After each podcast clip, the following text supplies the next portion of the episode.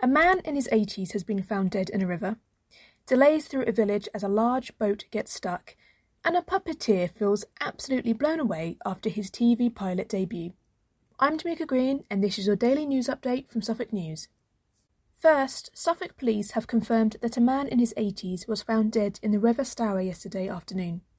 Officers were called to the river at Nayland with Wissington at 4:30 p.m. yesterday after receiving reports of a person in the river. Suffolk Fire and Rescue Service and ambulance crews were called to the scene, but the man was confirmed to be deceased once extracted from the water. Next, there are delays through a Suffolk village just off the A14 as a boat has gotten stuck. Traffic is building up at the junction between Burstall Lane and Lorraine Way in Sproughton.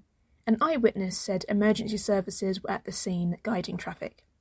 And finally, a 23 year old puppeteer from Newmarket has been absolutely blown away by the response to his debut TV pilot. Joshua Macro is the company manager at JJ Puppets and feels over the moon that his brand new sci fi show has been well received after it premiered at the Lexi Cinema in London. The show Rogue Element has already picked up more than 500 views on YouTube after it was released on Saturday.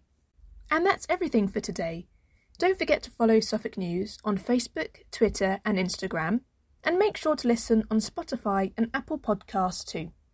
You can also subscribe to the IM News app. Just head to suffolknews.co.uk slash subscribe.